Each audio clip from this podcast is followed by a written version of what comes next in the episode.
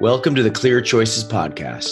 I'm your host, Rob Eigner, and it is my unique privilege to bring you intriguing conversations with people who have made the bold choices necessary to elevate their lives and create a positive impact on the world.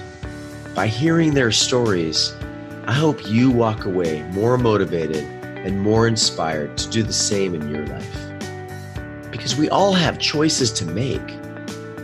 My goal is to help inspire you to make more conscious and powerful choices, clear choices. Now let's get started.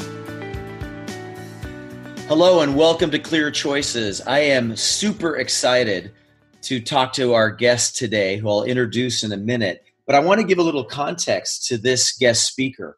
His name is Pete Gale, and he is a youth sports consultant. I myself have a, a, great passion for sports. I was an athlete myself as a young adult. Both of my boys are athletes also.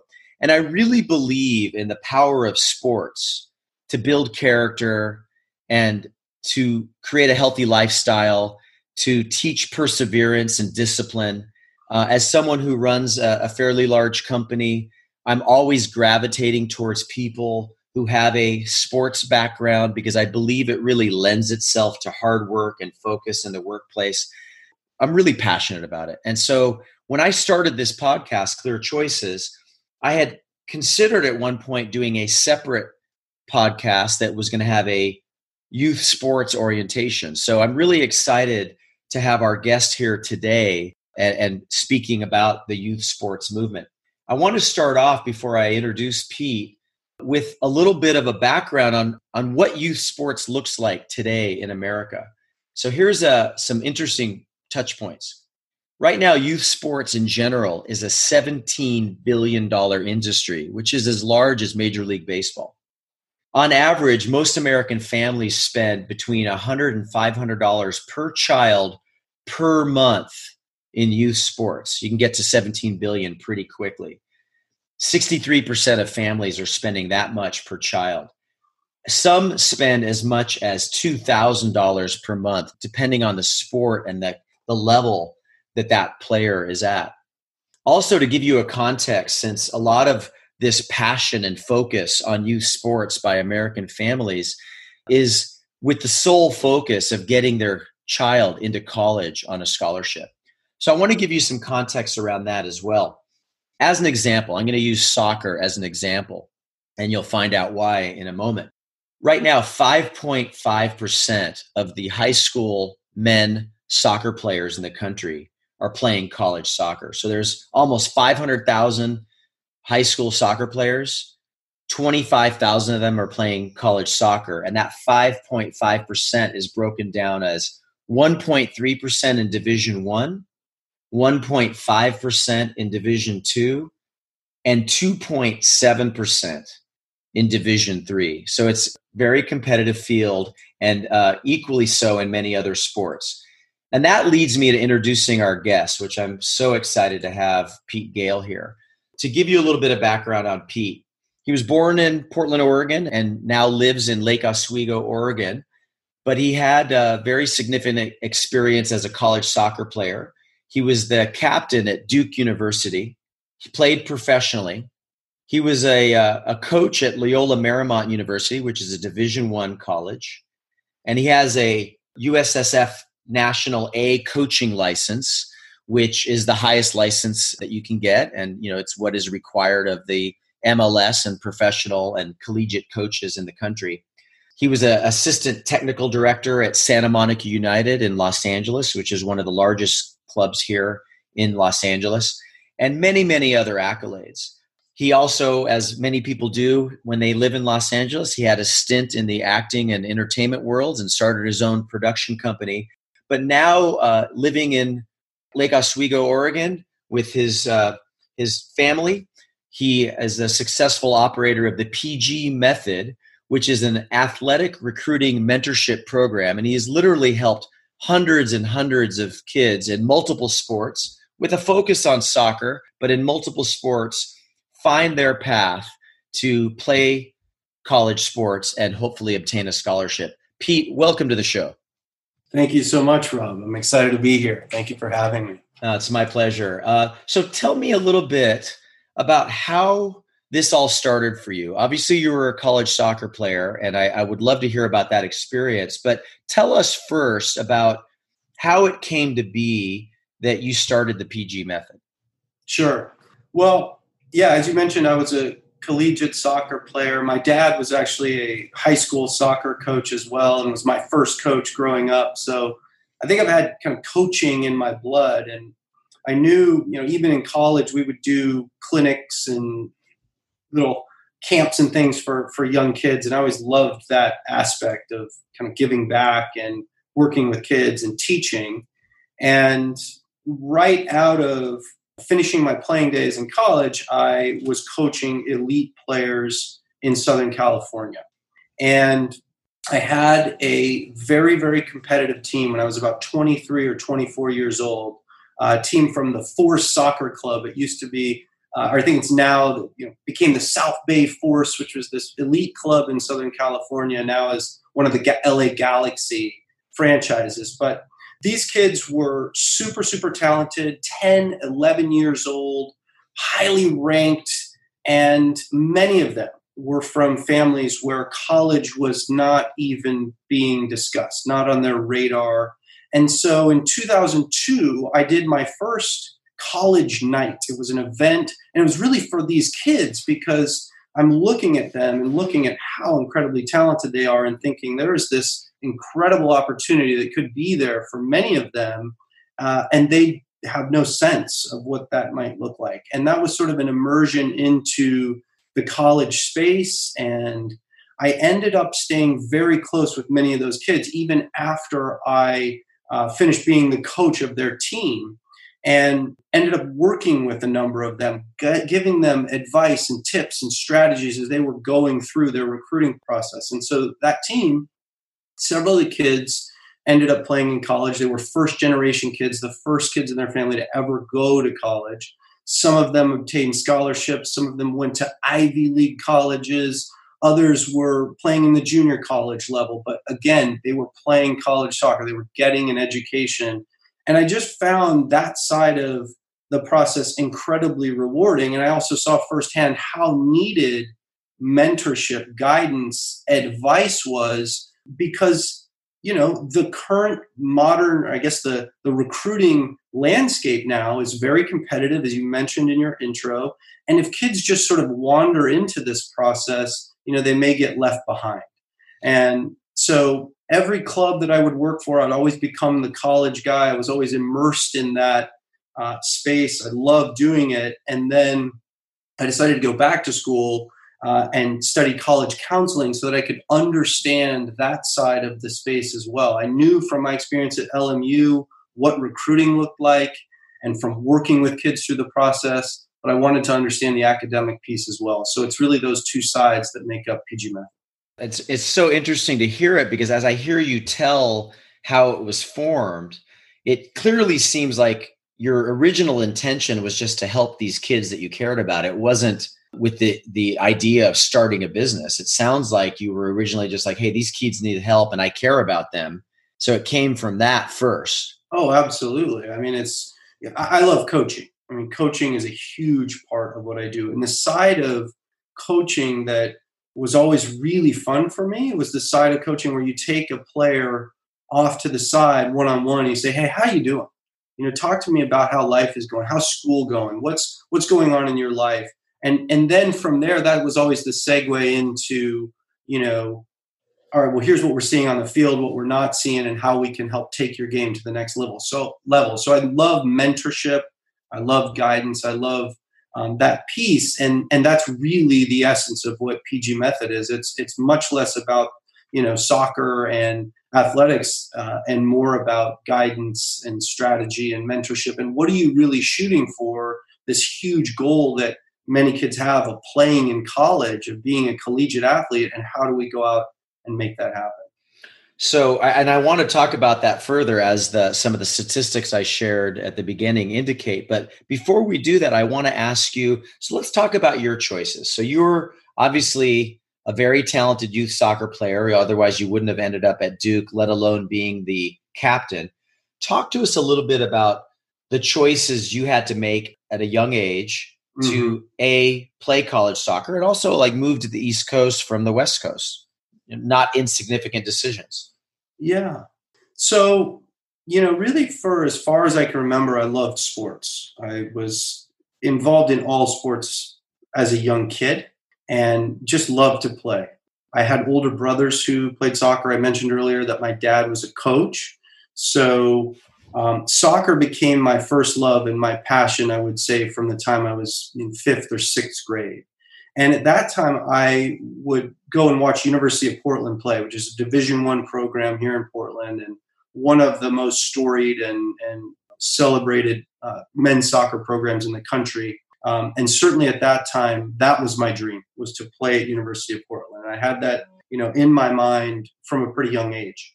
And then as I started going through the recruiting process, um, you know, I was pretty good. I was on the Olympic development team in Oregon. I was playing for the top club teams, you know, but University of Portland was not giving me much attention at all. I mean, my dream would have been to play for Clive Charles, but he wasn't interested. And so I was kind of looking outside of the state at different programs and so let me interrupt you there, Pete, for a second. So the team that you had kind of dreamed of playing for was in your backyard. They were highly respectable. They were coached by a MLS legend. They weren't interested in you. So how did that land on you? Uh, did you take it hard? And how did you come to the decision, the choice that I need to pursue another avenue for college soccer as opposed to figuring out how you could climb that wall, so to speak, at University of Portland? Sure.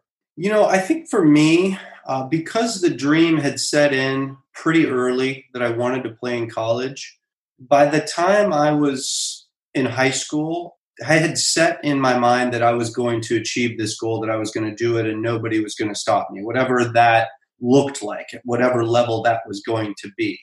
And so, you know, I wasn't super dissuaded by the fact that University of Portland wasn't recruiting me, only because at that time they would only take one kid, maybe a year, from the state of Oregon, and the rest of their recruiting were national team level players uh, from all over the country, Canadian national team players. They had a huge pipeline coming in then, so I knew it was very, very competitive.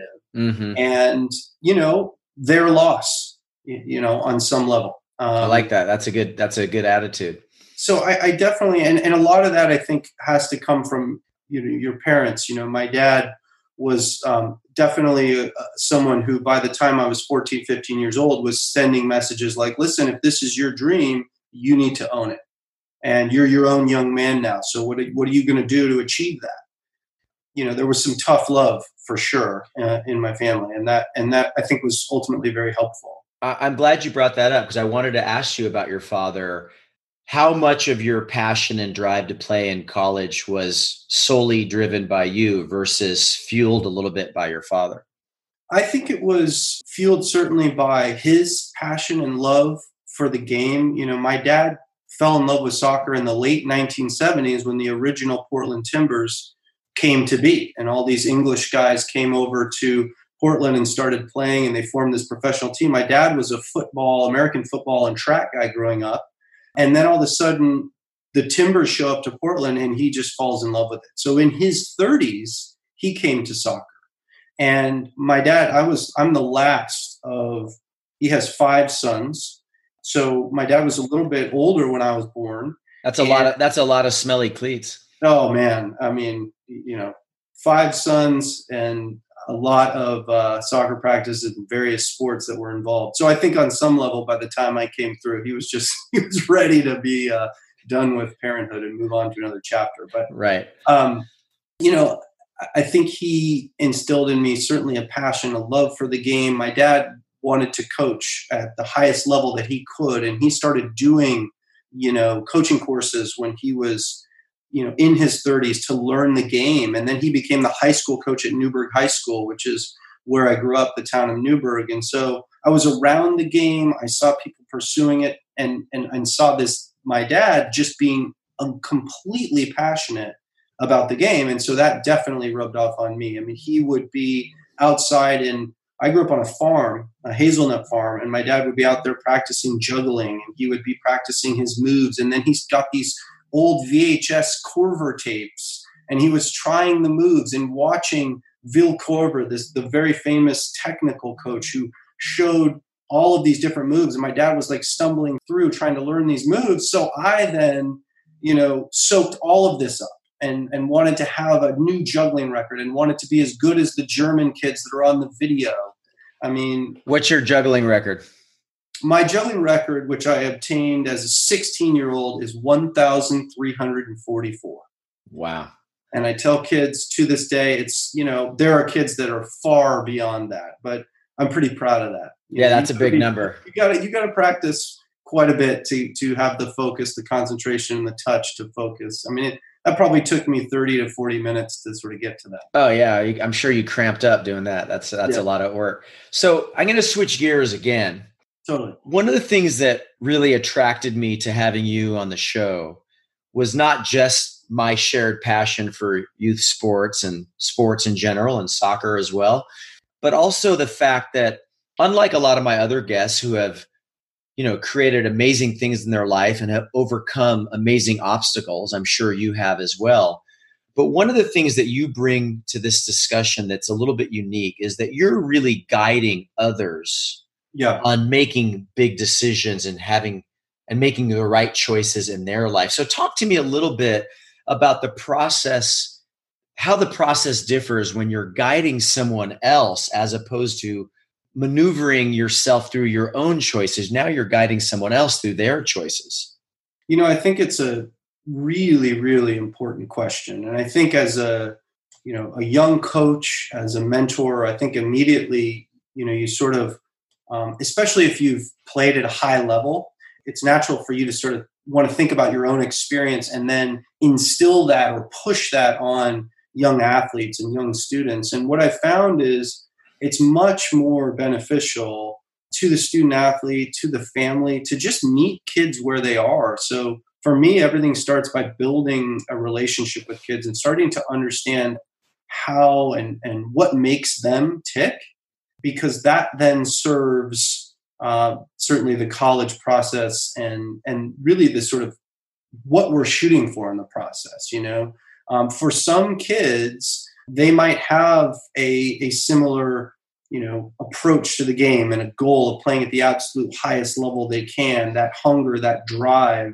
to be the absolute best they can be. For other kids they enjoy their sport. It's a big part of who they are. They love the friendships the camaraderie but it's more about balance. And they want to have the athletic experience and the academic and the social and that's going to change you know sort of what we're shooting for. So uh, for me a lot of it is about understanding, developing relationships, building trust, and then from there, the recruiting process and you know selecting a college and finding a great fit that can all unfold from that process.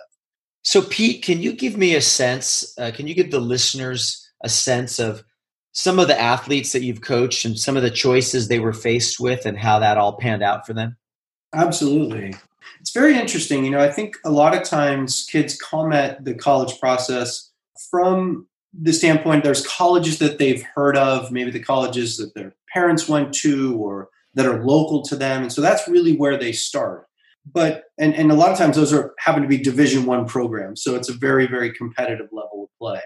Um, but what's interesting is, you know, I've had kids who start thinking, you know, it is D1 or bust. And I'm thinking of a young kid who kind of started in that place and he was a very very talented player but it was all about division one programs. And then he was also a really great student really bright kid and you know as happens with a lot of kids i try to help them have balance in their process and not just shoot for say reach schools or the stars but hey let's find some other schools that might fit the criteria that you're interested in you're looking at that could be a great fit uh, academically socially and that may also provide a soccer opportunity for you. So, what I've seen so many times, um, thinking of a, a, student who was thinking all Division One, even had Division One coaches who were responding to him and interested, but visited a small liberal arts school in rural Maine, uh, Division Three college, and absolutely fell in love, and came home from that trip basically saying,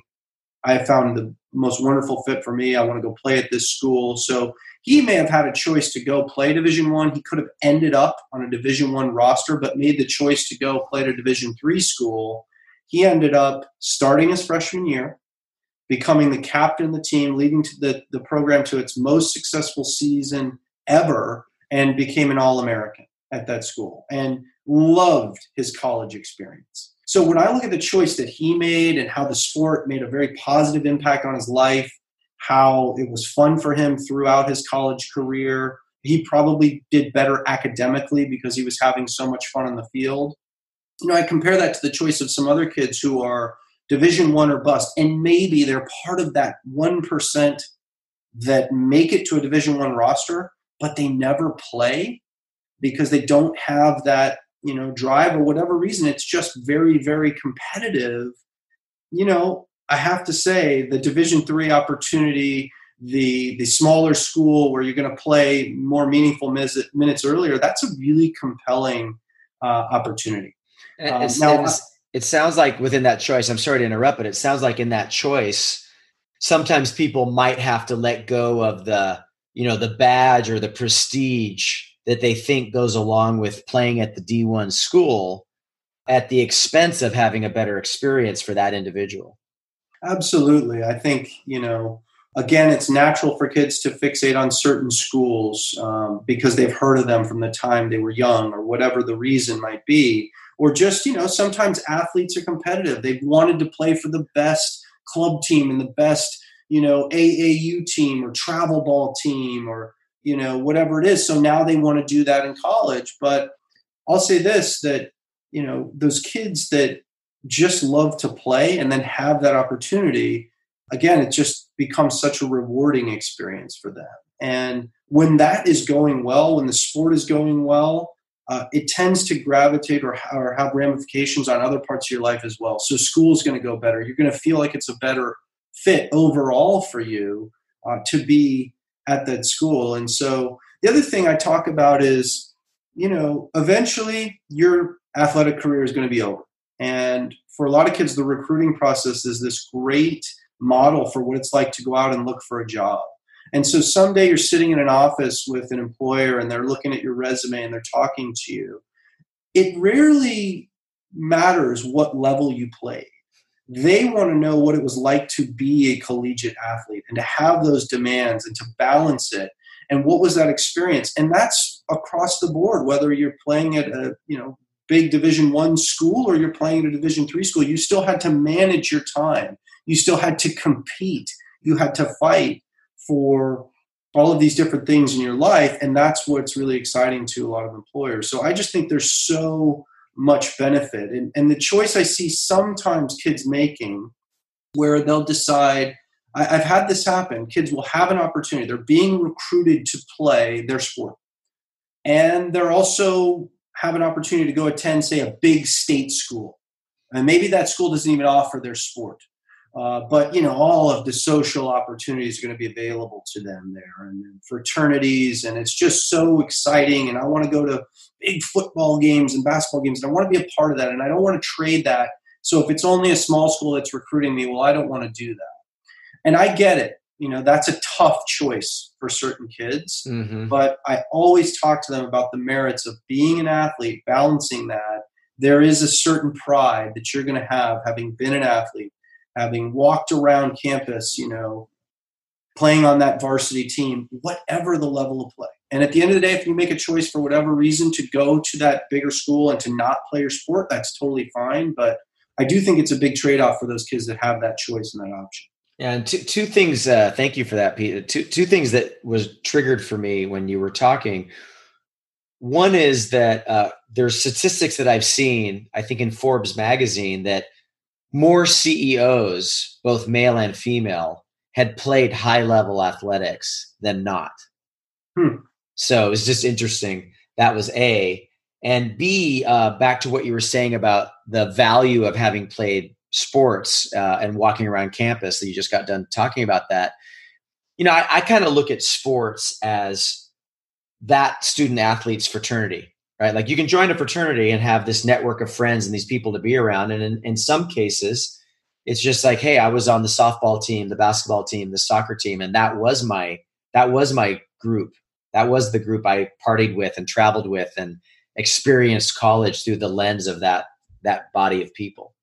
There's no question. I mean i think sports is a natural for fraternity. It, it builds camaraderie. I mean, you you develop friendships and close relationships with people that you go through tough times with I mean, when you have two a days in the you know the heat and the in the humidity of the summer, and, and you know who who do you turn to when you're not starting and you're really upset with your coach? It's going to be a teammate. So it's a really special bond you develop with those those folks that you're competing with, and then you know the the friendships that I have to this day, and many of the kids that I work with. I mean, they're those teammates that you had, those people that you went through those experiences with. So I think there's so much value. The other thing I want to say is I think with this recent college scandal, athletics and student athletes have got a bad rap. You know, mm-hmm. you will you will hear this and see this in print, like you know, athletes are prioritized at certain schools. And yes, I mean, college coaches do have uh, a certain amount of pull and they can help student athletes to gain admission provided that they have uh, the academic background to handle the workload at the school.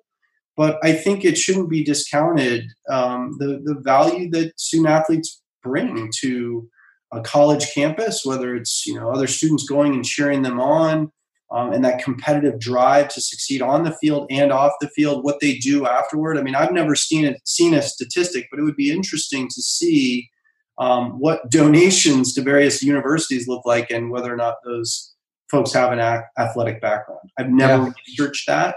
I would bet you it's there's a lot of merit to bringing athletes in. Oh, absolutely, absolutely. So, Pete, when you sign up a new client, I'm assuming most of your time is spent talking to the player, the student athlete. How much, if any, of your time is spent talking with the parents? Yeah, it's a great question. I mean, generally, I parents are the first people that I talk to because they're reaching out overwhelmed, uh, feeling a sense of anxiety sometimes with the college process. You know, hey, my kid thinks they want to play in college, but this whole recruiting process, the maze, has got us just baffled, and we need some help. So that typically is the conversation and how things start. But then from there, what I have to help parents understand is listen, this is has to be something that your son or daughter wants. If they want to pursue this, it's going to be up to them to reach out and connect and engage to build relationships with college coaches, with these people that could potentially recruit them to their school. And so, mm-hmm. um, most of the time, parents are very open to that and they're very uh, excited to have some guidance and some help because maybe they've been feeding their kids certain messages like, hey, I think we need to be doing some things toward achieving this goal of playing in college and competing in college and you're not really doing anything.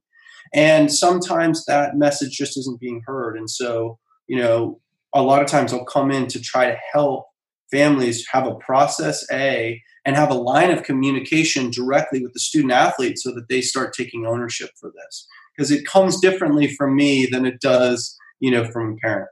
Uh, of course of course it does. So pete let me ask you a question we've all seen evidence either on the field ourselves or on television of parents behaving badly. We've seen parents that take this youth sports movement too far. They're too intense and they put too much pressure on their kid. So I'm sure with the hundreds and hundreds of kids that you've consulted, you've dealt with some of those parents. How are you guiding them on their choices as it impacts their kid? Yeah, it's a really great question. And I will just say that, you know, having been immersed in the space for a while, there's nothing I, I haven't seen, and I including very intense parents who are putting a lot of pressure on their son or daughter in the process. And and we need to look, you know, no further than the recent college scandal to see sort of how you know when things are taken to the extreme the lengths at which parents might go to you know help their kid, in, including breaking the law. Um, oh, yeah. But I think you know, for me, building trust with kids is really important. Building trust with parents, and then helping parents to understand, you know, this is your son or your daughter's journey, and we are trying to help them find the best fit. And so, you know, here's what fit looks like. It's a mix of many different criteria. And we need to find that place where your son or daughter is going to thrive. And that may, you know, differ from the expectations and, and the ideas that you have going into the process. But if we find your son or your daughter a great fit, they're going to be happy playing their sport. They're going to be doing better academically.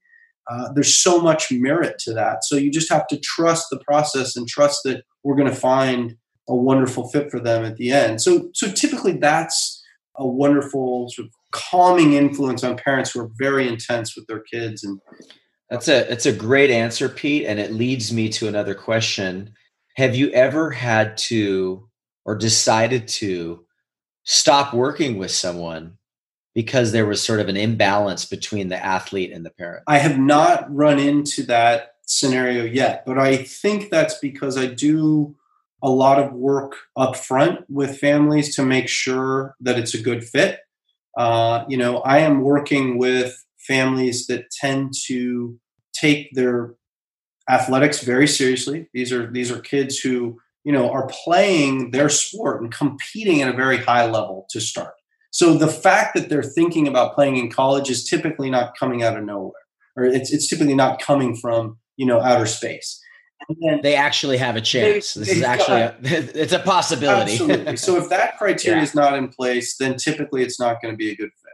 The second thing is, you know, are they good students? Are they working hard academically? That is a massive piece of the recruiting process. If the grades aren't there, I can't help you. Um, and then I am also making sure, and I have very upfront with parents about, you know, the fact that I'm a guide, a mentor, I'm here to strategize, give you as much advice as I can, but I'm not an agent.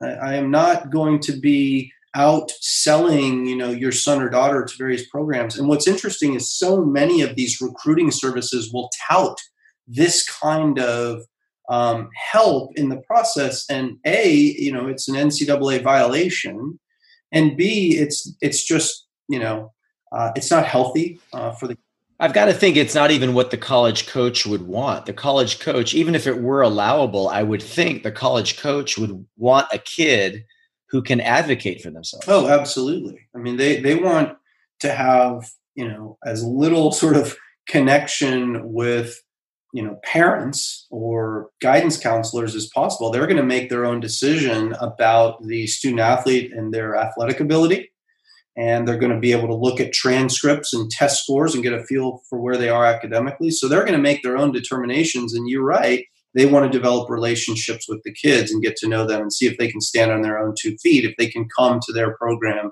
and really add something to uh, the college and, and, the community there. You know, interesting. I um, not long ago attended a Division One UCLA soccer game, and it was so interesting when you compare the fan and player and coach experience at a high level soccer game like that versus any youth sports experience, whether it's soccer, baseball, football, doesn't matter. It was so much more civil in college as compared to, you know, the youth baseball game where people are freaking out and ref, I'm going to kill you and all that. Like it was, it was a really stark contrast. I was kind of shocked. I, I didn't realize it until I went and saw it. Like, wow, youth sports can be pretty volatile. Absolutely. Well, I, and I think that, you know, what's funny is that the other end of the spectrum where you see that pure joy and just enjoyment is at the youngest ages five, six years old when kids first come into sport and everybody's clapping for the kids and they might be dribbling a soccer ball in the wrong direction or shooting the basket in the wrong direction. And it's like, you know, totally missing their pitch and everyone's laughing and having a great time. But yeah, what happens now is that by the time we get to 9, 10, 11 years old, you know, we enter as my good friend John O'Sullivan would call it the um, the road to the race to nowhere. And you have these sidelines of intense parents who are, you know, yelling at their kid and coaches yanking kids off the field for making a mistake. And no wonder we have so many kids that are leaving sports too early. So um, they get burnt you know, and so when sure. you get, but then when you get to college and it's like, oh, wow, well, these athletes have made it and this is a very high level and I can just enjoy it for the game's sake, you know, it's, it's a bit of a different thing. So anyway. And no one's I didn't see anyone yelling at the refs at college, I can tell you that. No no coach, no player interacting with the ref. So let me switch gears real quick. As I mentioned in my opening, youth sports is a 17 billion dollar industry. And in the case of soccer, and these percentages don't differ that much by sport, you know, a little bit, 5.5% of high school boys are playing in college. So it's a small number. And that's going to hold true for basketball. And baseball is a little bit higher. If I remember correctly, it's about 8%, etc. So I want to hear how you respond to this quote, which sort of summarizes some of the statistics I've just referenced. There are delusions that sport will provide college scholarships. Too many parents today believe that their child is destined to receive a Division 1 scholarship. This is akin to playing the lottery. Don't bank on it. Putting all your eggs in the sports basket is misguided and dangerous for your child's emotional well being. In addition to the statistical challenges, there's a strong chance that an athlete will face a sport ending injury or simply just burn out. Make sure that your athlete has other interests and doesn't believe that sports are their only route to success. Well, I just think it's incredibly powerful message and, and the kind of thing that, that so many parents and so many of us, you know, have to keep in mind as our kids go through their sporting journey. And I think, you know, I have young kids that are just starting in sports and I see um, and starting in more competitive sports. They've just started club soccer and now they're doing basketball. And it's for the most part fairly healthy, but you start to see already certain parents that are taking things very seriously and and you know yelling at their kid when they're out there just trying to figure it out. You know mistakes are actually healthy. They help you learn. They help you grow. But i think a lot of parents have a hard time with that. And i think the way that i see um, things sort of manifesting them, themselves in my daily life is that college becomes something that parents fixate on as a bit of a massive milestone in your parenting journey you know that you've mm-hmm raised your kid, they're through high school now, and you're going to send them off to college. And after that, they're essentially in the real world. So, on some level, it's this thing that a lot of parents feel pressure. And the college scholarship and the sport being the vehicle to you know achieving that milestone is very compelling for a lot of families but i think understanding that the only way that your son or daughter is going to get there is if they truly love the game if they truly are passionate about their sport and want to compete at a high level, it has to be fun for them. And when kids at a young age start to feel this pressure, many times they're done by the time they're 14. The current mm-hmm. statistic mm-hmm. that I have heard is that 70% of kids are dropping out of youth sports by the time they're 14. And a wow. lot of it comes from this pressure they feel from mom and dad to get that scholarship, to be on the top team, and all of that is completely outside of the student athlete's need and what they're saying they want to get out of it, which may just be to compete and have fun with their friends, which is totally healthy. And if so, Pete, let me let me ask you that. So now you've got kids playing competitive sports. So now the the role has reversed. You know, you were a competitive athlete. Your father was a coach. You were a a D1 coach. Now you have a consulting practice solely focused on getting kids to reach their goals, whatever they may be within college sports. Now you've got a kid. What kind of dad are you on the sideline? Well, I um, I do get asked to coach a fair amount because of my background. Now I'm the volunteer coach now, so I just can you know kind of come in when I can to be helpful. With my kids, I'm doing everything I can. I'm doing my best to um, enjoy the journey, to not say too much when they're playing, to let them make mistakes after the game, the question is uh, typically, you know, are you hungry? Um, and I obviously love sending the message of, you know, I love watching you play, but not giving too much criticism or critique because at the end of the day, it's going to be them that has to fall in love with that. And if that happens, fantastic. If they fall in love, do you find yourself? Do you? I'm sorry to interrupt you. Do, do you find yourself struggling sometimes to filter yourself? Well, I mean, at this stage, you know, having a background in the in sport, I know how important it is to have a fundamental or technical background in the game. So if there's anything I've tried to do is just to help my kids have fun with the ball, uh, enjoy. And soccer, obviously, being my background, is a lot of what my kids are playing. but on some level, I know I just have to set them free. And whether that's soccer that they fall in love with, or, you know, I think that my son is actually pretty interested in academics. He seems to really enjoy school. And if that's the direction he wants to go, I have to just celebrate this. But it's not easy when you have a passion and you have my background to just sort of, you know, not want to impose. Um, and, you know, I think as they get older, and I think kind of to map back to what we talked about earlier, that sideline of a game that's 10, 11, 12 year old kids, and it's very intense. I can imagine that that stage will be more challenging than it is right now, where my kids are eight years old, six years old. It's still pretty fun. It's still pretty new. In a few years, there's going to be a lot of questions asked. You know, A team versus B team, competing for you know championships and tournament cups and all of these things, I can only imagine what that's going to feel like. Hopefully, though, I will be relaxed, zen, and just enjoy the ride. Yeah, well, good luck with that.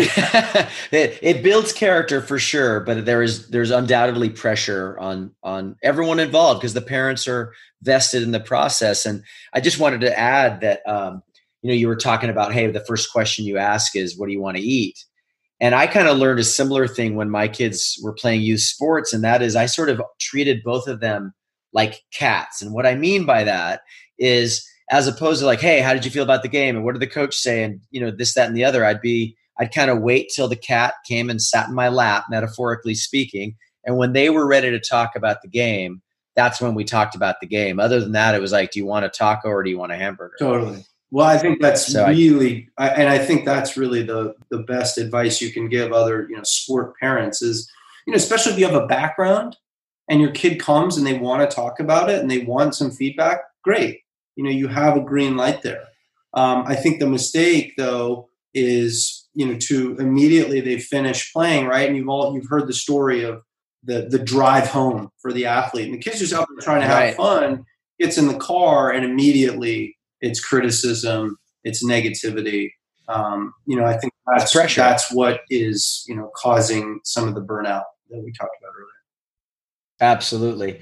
I, I had one other quote I wanted to share with you, and I'm I'm reading this quote to you in the context of if you feel like it is poignant and resonates with the people listening who might themselves want to play college sports or the parents of of kids that might want to play college sports. And if you don't think this resonates, please, you know, share with me something else that you feel like would be most relevant.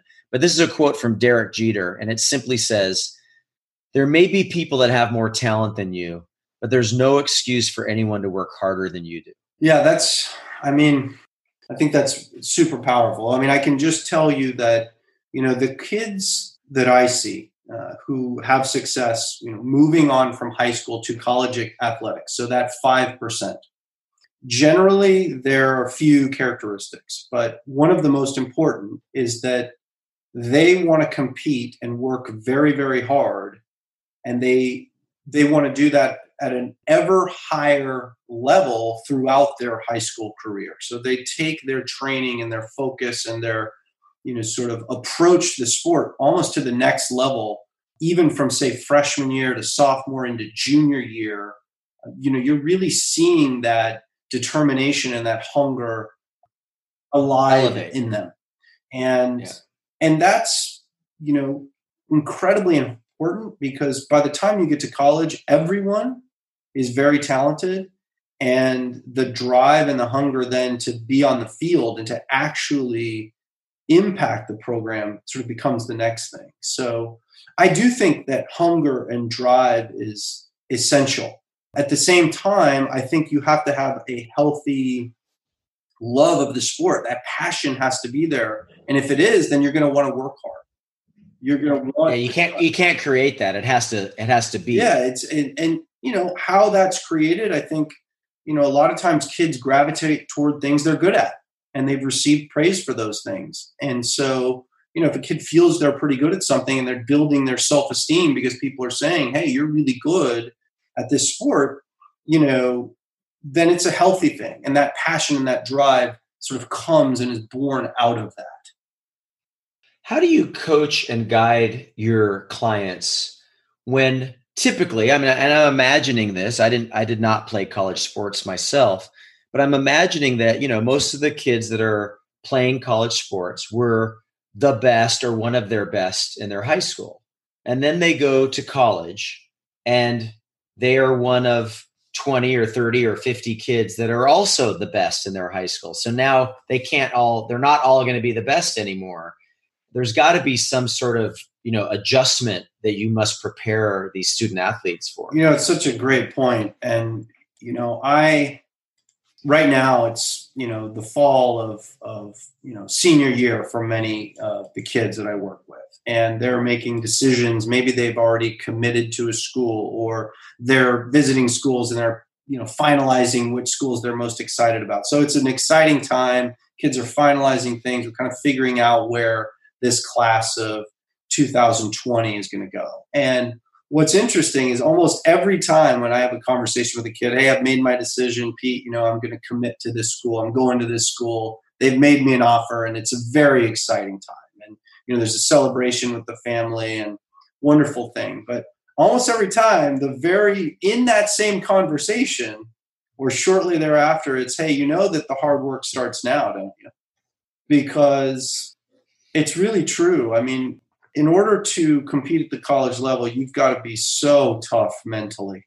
You've got to be ready for an up and down roller coaster that you've probably never seen. To your point you've been one of the best players on your team. Um, you've been given all of this praise, and you may now be going into a scenario where you're not even traveling with the team. You know, uh, so some of the things I talk to kids about, and, and one of the simple challenges I'll put out there is, hey, make sure when you go to preseason as a freshman, you're in the best shape of your life. Take your fitness and your approach to the game to just a, a level that you've never seen. And usually, if you go in incredibly fit, a you stay injury free and B, you just have a better experience from the top because you're able to do well fitness wise. So those are some little things. So I've got to think that, you know, a freshman, when they're coming into college playing whatever sport they're playing, in some cases they're competing against 22, 23 year old men who've been doing this for four years.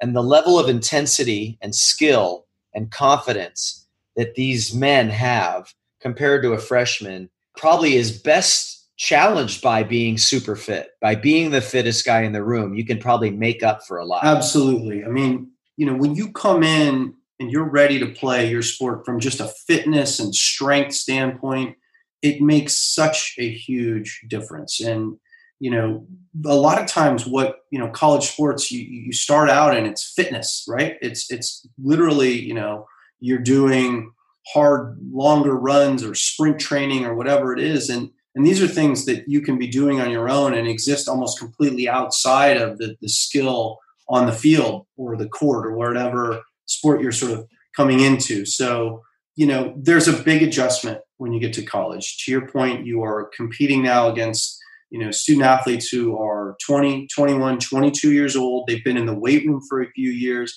and they've now adjusted to what it's like to be an athlete, to be in that environment, to the speed of the game uh, that comes from being around much bigger, faster, stronger athletes. So for me, a lot of it maps back to how important uh, the game is to you, how passionate you are about the game, you know, because you're going to be challenged. But if it's fun for you to work through that, and if you have that hunger, then you will rise to the occasion. You know, for me, it mm-hmm. took me two years really to get on the field at Duke. I was the fittest guy and so I did really well in all the fitness testing, and that that was fantastic. And I was a sub; I was like a super sub for my freshman and sophomore year. I would come in if there were some injuries and there was an opportunity here or there, but I was not a regular starter. And you know, it was really the spring of my sophomore year at Duke, before my junior year, that I played at another level. And I sort of I remember going into the office of my coach and just saying, I think I should be starting for this team, and I I, I can add something of value in the wing. And he, he kind of nodded his head and he was like, all right, well, we'll see what you can do. But he gave me an opportunity out wide in the spring, and I sort of never looked back. I played really well, and then I earned that starting job coming into the fall of my junior year. But that was two years That was weight training. I probably gained 15 pounds of muscle between, you know, I was 5'11, 155 pounds as a freshman. By my junior year, I was about 175. So, so talk to me about the choice you had to make from a mentality perspective to cope with those essentially I, I don't want to say two years on the bench because I know you came in and sub, but essentially two years being on the second team, basically. Yeah, for me, it, it maps back to sort of the original dream. I mean, and, and I know this sounds, I don't know, um, somewhat, you know, hoity-toity. I don't know if that's the right word, but I mean, I wanted to play college soccer from the time I was in fifth grade. So when I was had that opportunity and I was right there, I wanted to get to the finish line and I thought it was something that I could do. I believed in myself enough that I could add value, that I could give something to the program, and I wasn't going to let anything hold me back or stop me from that. And I came in and had national team players, kids that were much bigger recruits than me that, you know, by my senior year weren't even on the team. And mm. I just I loved it and I loved working hard. I loved the challenge. I wanted to contribute. I wanted to be a Blue Devil and be a big, you know, factor in the program. And so it took me some time to get there. But by my senior year, we, I was the captain of the team, and we won the ACC championship for the first time in school history. Oh my God! Wow, so what a what a great accomplishment! That's awesome.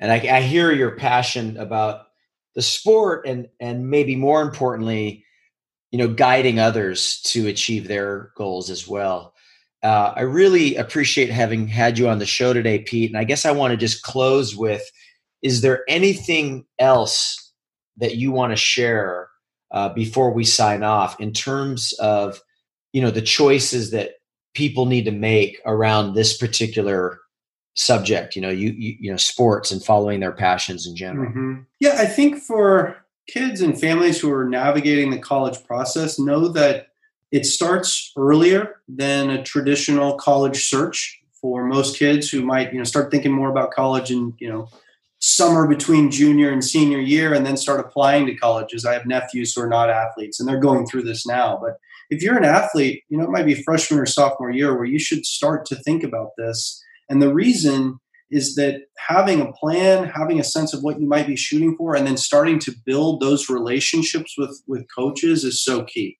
Um, you know, the the idea that you're just going to be really good at your sport and a good student, and that people are going to find you. You know, if you have that mentality, unfortunately, you may just get left behind. So having a plan, a process, and then really somebody to talk through, and that could be your family, it could be somebody who kind of understands the landscape to understand what a good fit looks like, I think is really important. And the other key piece I will say is getting feedback about what level of play might be right for you. You know, as you go through and you're trying to figure out what schools to target, if you have good advice and feedback on that, can be very helpful. So yeah. What I, what I love about what you just said is that you know having a, a plan and a process and a goal. I mean, this is applicable to everybody sure. in, in life, whether you're an athlete or have a, a, a kid who's pursuing a sport. Uh, super valuable. And I think there was just tons of nuggets throughout uh, our conversation today that I, I think apply to everybody, uh, whether they're pursuing a sport or not. So, Pete, thank you so much for being a guest here today listeners, uh, I hope you got a lot out of this. This certainly was a, a, a great guest for us to have, and also certainly uh, fueled a little bit of one of my passions, which is sports in general. So great to have Pete on the call, and looking forward to our next uh, episode. So thanks so much for listening to Clear Choices. Take care. Thanks, Rob. Thank you so much for joining us. If you've been inspired and motivated by what you heard today, please subscribe to the show so you don't miss an episode. Post it on social media, invite friends, and let me know if you have any potential guests. While you're there, leave us a review. We'd love to connect with you as well, so check out our Facebook page by searching Clear Choices. I'm available for speaking engagements, and you can find more information by visiting our website at clearchoices.live. And all this can be found in our show notes. Join us next week for more inspiring stories that can help us all make clear choices. Thanks for listening.